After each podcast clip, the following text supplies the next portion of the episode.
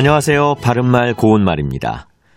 오늘은 지난주에 우리말 겨루기 문제 풀이에서 잠깐 언급됐던 내용을 좀 더 자세하게 말씀드립니다.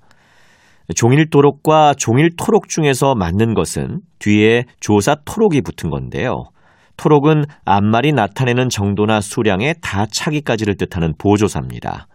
대개 기간을 나타내는 일부 명사의 뒤에 붙어서 앞말이 나타내는 시간이 다 할 때까지를 뜻해서 영원토록, 평생토록 같은 표현도 나올 수 있죠. 또 조사 토록은 지시를 나타내는 일부 대명사의 뒤에 붙어서 앞말이 나타내는 정도에 다 미치기까지의 뜻을 나타내기도 합니다. 대명사 이, 그, 저 뒤에 토록이 붙은 이토록, 그토록, 저토록 같은 것을 예로 들 수 있겠습니다.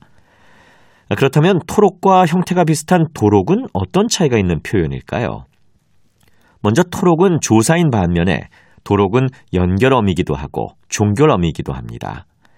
나무가 잘 자라도록 걸음을 주었다. 또는 제 시간에 도착할 수 있도록 어서 출발합시다 에서처럼 앞의 내용이 뒤에서 가리키는 사태의 목적이나 결과, 방식, 정도 등이 됨을 나타낼 때는 연결어미로 사용된 것입니다.